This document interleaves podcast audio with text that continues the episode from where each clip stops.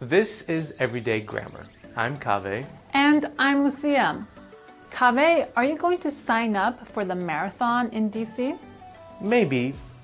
If I do, I need to start training now. How about you? I was thinking about it, but I don't like to wake up early. When do you have to sign in at the registration desk? I think it's around 6:30 a.m. That's early.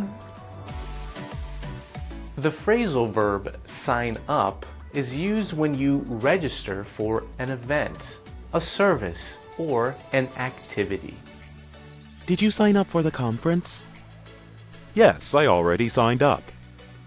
Sometimes you even pay money to sign up, as in when you sign up for classes. You can also sign up for free events, such as volunteer activities. A person can sign another person up for something too. She signed him up for the class.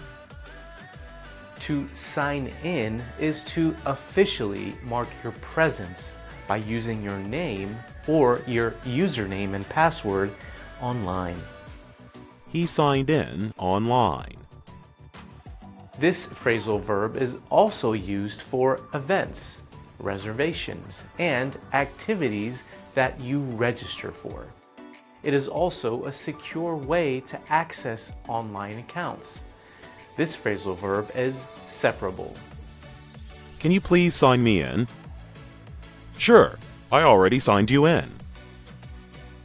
And that's everyday grammar.